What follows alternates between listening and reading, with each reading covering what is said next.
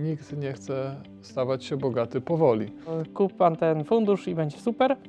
A prawda jest taka, że przez te koszty on nie ma szans nigdy osiągnąć tych 9% średniorocznie. Tutaj jest cały geniusz, moim zdaniem, funduszu indeksowego. Ludziom się wydaje, że na giełdzie te zyski nie wiadomo z czego się biorą. Myślę, że kluczowe przy inwestowaniu jest to, żeby wiedzieć, co się robi.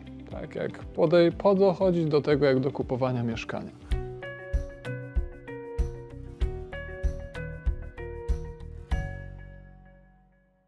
Dzień dobry. Według Warrena Buffetta, jeśli miałby powstać pomnik ku czci osoby, która zrobiła najwięcej dla amerykańskich inwestorów, na cokole stanąłby Jack Bogle, twórca awangarda i autor małej książki zdroworozsądkowego inwestowania. Właśnie wokół tej książki dziś nasza dyskusja.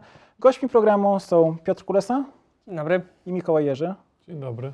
Jedno zdanie wprowadzenia, na czym zasadza się idea tej książki. Zdaniem autora najprostsza i najbardziej efektywna strategia inwestycyjna brzmi następująco: kup i trzymaj. Ten drugi aspekt jest dla niektórych trudny. Kup i trzymaj, e, pamiętając o niskich kosztach, fundusz inwestycyjny, który śledzi indeks giełdowy S&P 500, czyli 500 największych amerykańskich firm. Czy ta książka Was przekonała i czy dołączacie do pasywnej rewolucji? Piotrze, Znaczy ja, poprze, ja przede wszystkim to się wyrwałem do odpowiedzi, proszę.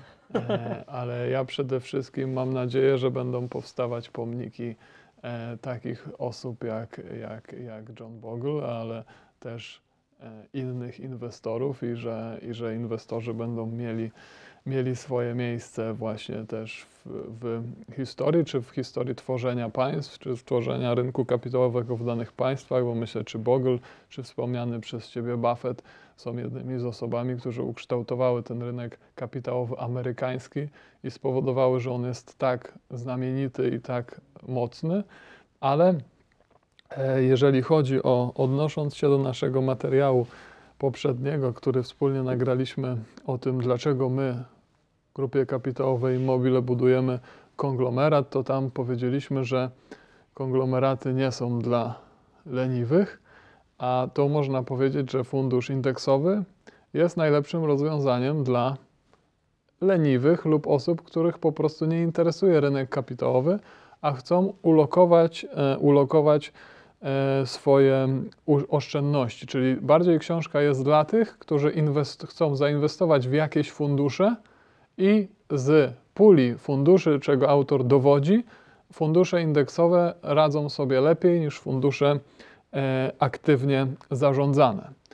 Nie sposób jednak nie odnieść się jeszcze do rynku polskiego, który po pierwsze ma mało oferty, bo tak jak e, John Bogle e, powołał pierwszy fundusz indeksowy w 1976 roku, tak w Polsce pierwszy powstał w 2001 i do 2018 był to tylko jeden fundusz indeksowy w Polsce. E, Drugi powstał w 18, a trzeci w 19, więc mamy tylko trzy niskokosztowe fundusze indeksowe w Polsce. Jeszcze przerwę się na E, chwilę. Dwa z przewagą WIG20, przynajmniej 70%, więc mamy dodatkowo tylko na 20 spółek, więc polski inwestor e, oferty prawdziwych funduszy indeksowych ma bardzo mało. Ponadto jeszcze e, w Polsce inwestując teraz fundusze e, indeksowe, e, no zależy kiedy by zaczynał, ale jakby zaczął rok temu, dwa lata temu, byłby pewnie, byłby pewnie solidnie na minusie, uwzględniając inflację bardzo mocno, mocno na minusie. PPK można powiedzieć, że jest takim konstruktem trochę na wzór funduszu indeksowego, tylko znowu spółki duże w Polsce, a szczególnie WIG20, jest tak nasiąknięty polityką, że ta polityka powoduje, że po prostu te spółki nie mogą rozwinąć swoich skrzydeł, ani polski rynek kapitałowy jest tłamszony, czego dowiodły ogólnopolskie badania inwestorów, jest tłamszony przez negatywny wpływ polityki. Bardzo dużo wątków, Mikołaj, nie wiem, czy wszystkie, które zawarłeś tutaj rozbierzemy do końca programu. No, sam wyżej, sobie, y, na, najwyżej proszę o przewinięcie i przepraszam za tak dużo wątków. Piotrze, y, rozmawialiśmy y, przed chwilą. Najbardziej tutaj przemawia do Ciebie wątek o kosztach, y, Tak. które są kluczowe dla tego, czy to inwestowanie można określić ostatecznie jako sukces, czy też nie. Tak, bo on dowodzi czegoś, co wydaje się oczywiste, ale jednak większość nie idzie za jego radą, czyli nie minimalizuje kosztów, szczególnie przy inwestycjach. dlatego że przy tych inwestycjach e, nawet drobne koszty typu 0,5% czy tam 1-2% w dłuższym terminie mają ogromne znaczenie i on to wykazuje tutaj wieloma przykładami statystycznymi. E, I co ważne, e, on pokazuje, że e, inwestycje do, dokonywane przez samodzielnie, bez doradców, i co ciekawe, nawet w Stanach to jest bardzo mała mniejszość, która tak robi, mm, no, charakteryzują się dużo wyższą stopą zwrotu dla tych, którzy tego dokonywali, niż dla tych, którzy korzystali z różnych doradców, którzy, którym ci inwestorzy płacili za rzekomą obietnicę tego, że właśnie będą lepsi niż ci, którzy robili to samodzielnie. Takie jedno zdanie z książki. Autor dowodzi, że wysokie zwroty z funduszy aktywnie zarządzanych mają tendencję do regresji do średniej lub poniżej średniej i podkreśla to wielokrotnie i dodaje, że historyczne wyniki nie są wskazówką na przyszłość, bo wybierając fundusz często klient kieruje się tym, że to jest fundusz, który historycznie dawał najlepszą stopę, stopę zwrotu, natomiast no, wcale to nie znaczy, że tak będzie w przyszłości. Nawet może tak być, że to wręcz odwrotnie, bo będzie dążył do tej średniej. Ale to jest oczywiście, no, czy to jest pytanie o powody, bo to nie jest tak, że fundusze aktywnie zarządzane e, to jest winą zarządzających, że osiągają gorsze wyniki niż fundusze indeksowe w dłuższym horyzoncie. To nie jest tylko wina e, zarządzających. E, jest to również też powód systemu, w jakim one funkcjonują. Czyli muszą się benchmarkować, czyli muszą patrzeć na wyniki innych funduszy i starać być się osiągać podobne wyniki jak inne fundusze na ryzyku określonym w statucie funduszu czy tam w, w, w ofercie. E, muszą się koncentrować bardzo mocno na płynności, e, czyli, e, czyli dużo bardziej muszą wybierać spółki, które po prostu mają dużą płynność, nawet jak nie do końca one im pasują. Po trzecie jest bardzo, jest, są skazani na myślenie krótkoterminowe, do roku, bo chcąc przyciągnąć dużo kapitału swoim sukcesem inwestycyjnym, muszą, muszą powiedzmy grać dosyć agresywnie, czyli starać się złapać te spółki, które akurat będą niedługo mm, dawały dobre wyniki, żeby przyciągnąć inne osoby do funduszu. A jak już osiągną ten wynik, co też jest w książce bardzo fajnie opisane, jest między innymi sytuacja Petera Lyncha, który zarządzał funduszem Magellan. E, jak już przyciągnął bardzo dużo inwestorów, to miał za dużo kapitału, żeby powtarzać tak dobre wyniki, jak miał wcześniej. I tutaj jest cały geniusz, moim zdaniem, funduszu indeksowego, że przez to, przez mnogość, przez mnogość e, jakby instrumentów, w które on inwestuje, e, nie ma tego ryzyka, że będzie tam za dużo kapitału, E, albo jest ono małe i ten kapitał wpłynie na to, e, na to, że te wyniki będą dużo gorsze. Tutaj to dużo większe e, ma znaczenie czynniki czysto rynkowe, jak wzrost zysków, jak koniunktura i tak dalej, na to, jak te inwestycje idą, a nie samo to, że nagle jesteś za duży, już nie możesz kupować tych spółek, które ci się podobają, bo na przykład, no, przykład Warrena Buffetta, który sam mówił wielokrotnie, że Teraz jest mu dużo ciężej osiągać tak duże stopy wzrostu, a zresztą nie osiąga tak dużych stopów wzrostu jak na początku swojego inwestowania. Jeszcze aspekt psychologiczny wydaje mi się ciekawy, bo pewnie wiele osób trudno zachęcić do inwestowania hasłem kup, otrzymasz przeciętną stopę wzrostu, średnią. Tym bardziej, że jest jeszcze mm, kilka elementów, czyli ludzie trochę oczekują tych emocji na giełdzie. Ale ja się nie zgadzam. Wielu szuka, bo... ale wielu też szuka tego konia, na którego obstawia i że trafią, pokonają innych. A może to może nie chodzi o to, żeby pokonać innych? myśl przychodzi później, ale wydaje mi się, że w tej książce mówi się dużo o tym, że właśnie w marketingu różnych doradców i doradców, mam to myśli różnych czy agentów ubezpieczeniowych sprzedających ubezpieczenia na życie z tym elementem kapitałowym, czy właśnie jakichś sprzedawców w okienku, którzy proponują komuś fundusze inwestycyjne, bo ktoś przyszedł lokatę założyć, czy w różnych innych tego typu sytuacjach. Zresztą one są tutaj wymieniane i opisywane to pokazuje się właśnie ten historyczny zwrot, że średnia była taka zwrotu. Oczywiście my oferujemy ten fundusz, który no, będzie jeszcze lepszy niż ta średnia, ale średnio było tak. E, a przez to nawet nie jest to, że ten fundusz coś źle robi, tylko przez to, ile on ma kosztów, czyli na przykład te 2% rocznie, które jest średnią tam w Stanach, a u nas średnia jest jeszcze wyższa, co, co ciekawe w Polsce. Jeszcze niedawno to było bardziej w okolicach 3,5-4%, to y, przy takim nawisie kosztowym, a jednocześnie ten średni zwrot z tego rynku powiedzmy, że jest 9, tam w różnych okresach był różny, ale powiedzmy, że jest 9, no tak się 3,5 już odda na same koszty tego zarządzania, obojętnie jak ono by było, czy ona naprawdę byłoby lepsze niż ta średnia, czy nie, to bardzo ciężko jest y, tutaj być, nawet zbliżyć się do tej średniej.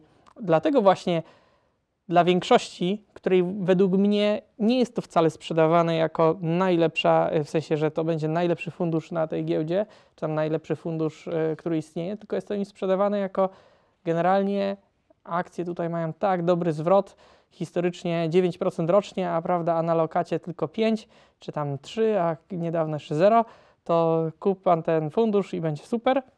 A prawda jest taka, że przez te koszty on nie ma szans nigdy osiągnąć tych 9% średnio rocznie. Po prostu nie ma takich szans, bo są za duże koszty na bieżąco ponoszone przez sam fakt istnienia tego funduszu. Znaczy, wracając do, wracając do pytania, e, powiedziałbym, że rzeczywiście e, nikt, i to są słowa Warrena Buffetta, na pytanie do niego zadane, dlaczego tak mało ludzi cię naśladuje, odpowiedział, że nikt nie chce stawać się bogaty powoli. I ja to przykład e, z życia. Wielokrotnie już braliśmy udział w konferencji Wall Street w Karpaczu. Na jednym z tej konferencji do stolika grupy kapitałowej Mobile dosiadł się pewien inwestor, bardziej bym powiedział spekulant, który, którego po prostu w ramach rozmowy zapytałem, jakby na czym się koncentruje w swoich inwestycjach. On nie, on mówi, on tylko Forex, żadne akcje go nie interesują, bo jakby on pracuje jako kierowca tira, no więc jak skończy e, pracę, no to ma te parę godzin i musi w te parę godzin 30% zarobić i wtedy może spokojnie e, odpoczywać. E, jak wy, wyglądają takie inwestycje, to, to na przykład widać na reklamach internetowych XTB, gdzie, gdzie poniżej jest napisane, że tam około 80% ludzi, czy nawet więcej traci, e, traci po prostu te, traci po prostu e, te środki. Myślę, że ważne przy, myślę, że kluczowe przy inwestowaniu jest to, żeby wiedzieć, co się robi. Tak jak podej, podchodzić do tego, jak do kupowania mieszkania. Te, w mieszkaniu sprawdza się lokalizację, stan mieszkania, księgę wieczystą.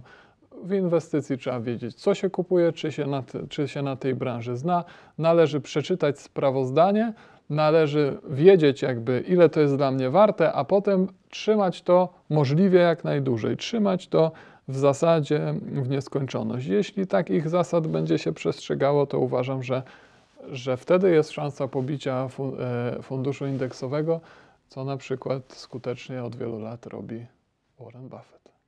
Tutaj autor mówi, że inwestowanie polega na mm, wejściu w posiadanie, kupieniu udziału w firmie i czerpanie z tego korzyści. Tutaj przedstawia koncept zysku spekulacyjnego i tego zysku, które wypływa, wypływa z firm do akcjonariuszy. Jak ty, Piotrze, na to patrzysz? Właśnie Znaczy sama ta koncepcja jest bardzo ciekawa, w sensie ciekawa w tym sensie, że jest niby oczywista, a ludziom się wydaje, że na giełdzie te zyski nie wiadomo z czego się biorą, ale one właśnie się biorą tylko z tego, co te spółki naprawdę zarobią, które tam są notowane, czyli y, średnia cena powiedzmy w danym momencie za spółkę, która ma zysk 1 jest 10 i w dłuższym terminie tylko wzrost tego zysku determinuje wzrost y, ceny tych akcji i wszystkich, mam na myśli wszystkich akcji na, na giełdzie. I w dłuższym... Nie tylko, bo jest ten wzrost spekulacyjny. No, ale właśnie ten wzrost spekulacyjny to jest tak naprawdę, bo tak fajnie brzmi, ale to jest tak naprawdę tylko to, że ten wskaźnik, e, czyli ile razy płacimy za te zyski, on się zmienia w różnych okresach czasu. Wtedy, kiedy wszyscy myślą, trochę tak jak teraz w Stanach swoją drogą, ale już trochę mniej niż w tamtym roku, ale że tam taka super przyszłość, skoro wszyscy muszą inwestować i w ogóle teraz giełda będzie tylko rosła, to ten wskaźnik jest tam powiedzmy około 30, yy, czyli 30 zł się płaci za jedną złotówkę tegorocznego zysku. A na e, przykład w Polsce 7,5. Dokładnie, ale są też po prostu okresy, yy, kiedy ten, kiedy ten wskaźnik spada, dlatego że, no, że jest trochę tak jak teraz, też nawet u nas nadal spadło jeszcze, mimo że te wskaźniki nie były wysokie, no bo są obawy, tak? Kryzys idzie, inflacja jest wysoka, yy, wojna za To jest za dość granicą. proste. Tak? Raz ludzie są bardzo ch chciwi mają, nie widzą zagrożeń i są gotowi płacić dużo za każdą złotówkę czy dolara zysku spółki, a raz są przestraszeni i są w stanie płacić bardzo mało. W razie uważam, że bardzo, tu trzeba jednak akurat te przykłady przeczytać, bo bardzo polecam akurat ten rozdział o tym e, zysku spekulacyjnym i, i tym wzroście z inwestycji po prostu tej zwykłej, bo on pokazuje, jak niewielkie zmiany tej średniej, średniego wskaźnika cen do zysku wpływają na wynik ostateczny, nawet w skali dziesięcioleci, mimo tego, że zyski średnie cały czas rosły tych spółek. To nie No jest też- tak, że one przestały Ale też trzeba nadmienić, że w związku z tym w następnych latach, chociaż chyba ta książka była opublikowana w 2017 roku, e, to w następnych 50. wydanie, tak. to w następnych latach, przynajmniej na podstawie tej książki, autor przewiduje, że jednak będzie ciężko osiągać dobre stopy w sensie e, porównywalne stopy do tych, jakie osiągały te fundusze indeksowe do tej pory, na rynku amerykańskim oczywiście, bo tutaj też trzeba jeszcze raz to zaznaczyć, że ta książka dotyczy rynku amerykańskiego, więc jakby się analizowało rynek polski, to należy to, należy to zrobić osobno. No tak, ta książka faktycznie jest amerykocentryczna.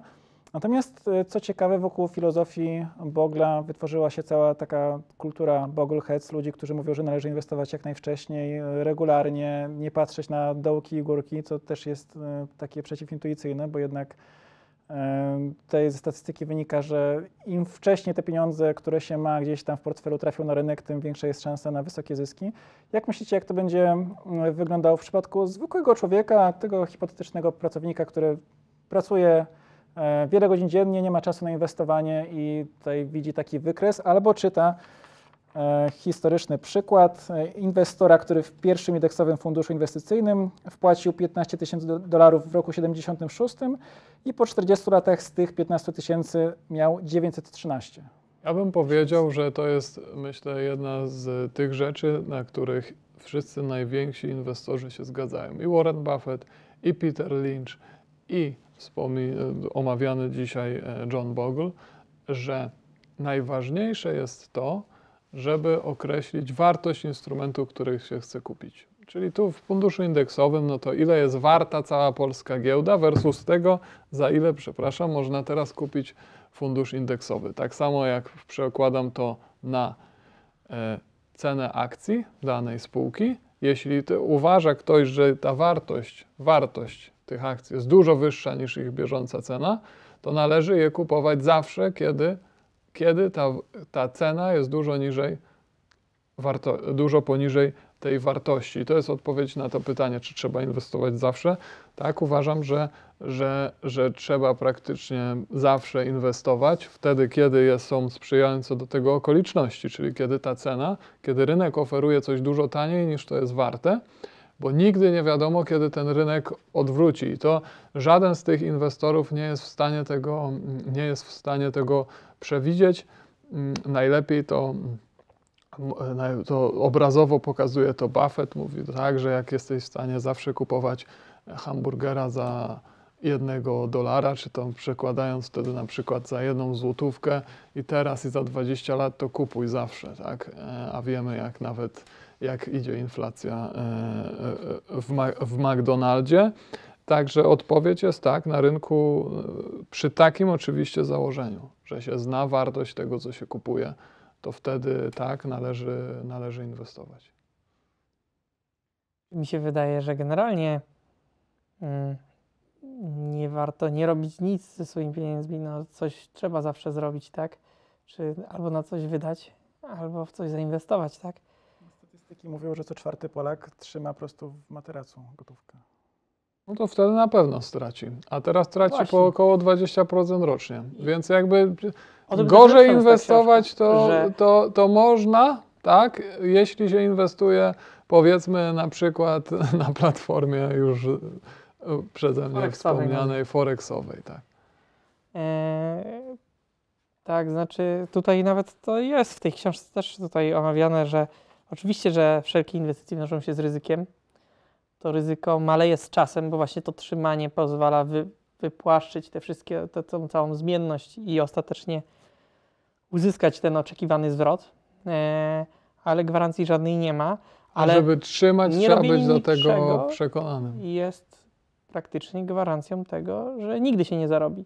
Także jeśli ktoś chce zarobić, to musi w coś inwestować. To wcale nie muszą być akcje, ale generalnie, jak sobie tak pomyślimy w życiu, to to jest trochę intuicyjne, że coś trzeba, w coś trzeba inwestować, w coś, co przynosi dochód, tak, jeśli chcemy, e, jeśli chcemy z tego kapitału coś zarabiać, tak. My, my musimy, my- człowiek jak chce zarabiać pieniądze, musi pracować. Kapitał, jak chce zarabiać, też musi pracować, więc jakby niepracujący kapitał nie zarabia. Mała książka zdroworozsądkowego inwestowania, wydawnictwo Milion Kroków Tomasza Jaroszka i? Przemysława Gerszmana. Tak, myślę, że już wszystko zostało powiedziane, a jeśli No jeszcze ktoś nie, chcia... bo jakby Tak. tutaj, tutaj myślę, że mm, my jako grupa kapitałowa Immobile w pewnym sensie, w pewnym sensie mamy dużą zbieżność e, z Johnem Boglem, tylko w zasadzie my tworzymy, można powiedzieć, fundusz indeksowy dobrych spółek grupy kapitałowej Immobile. Też mamy takie założenie, że tworzymy konglomerat stonogę, bo nie wiemy, która branża w jakich momentach będzie dobrze szła i kupujemy, czy tam dołączamy do grupy spółki, które mają z nami przetrwać wieczność. Przejęliśmy już bardzo dużo spółek, żadnej nie sprzedaliśmy, także codziennie tworzymy fundusz indeksowy grupy kapitałowej Immobile. Polecam być z nami i śledzić tą historię naszą inwestycyjną. A pierwsze trzy rozdziały książki e, czyta Tomasz Jaroszek, e, można posłuchać e, na YouTubie. Zaczyna się od opowiastki o rodzinie Godroków. To jest anegdota opowiedziana przez Warrena Buffetta. Właśnie o tym, żeby unikać zbędnych kosztów przy inwestowaniu, czyli w zasadzie no, jedna to jest z kluczowych idei tej książki. No, jeśli się kupi bezpośrednie akcje, to płaci się tylko prowizję od zakupu. Jeśli się wybierze, to są konta, gdzie mówiłeś, że za darmo. Ja tam to nie wierzę w długoterminowe powodzenie tego akurat konta, gdzie za darmo, ale tam za 0,19% można spokojnie w wielu renomowanych biurach kupić. Lunchy darmowych nie ma, to już Milton Friedman. Dajmy Remigiuszowi w końcu skończyć. Dziękujemy. Zapraszamy do oglądania kolejnych filmów na kanale Grupy Kapitałowej Immobile. Do zobaczenia. Do Do zobaczenia. zobaczenia.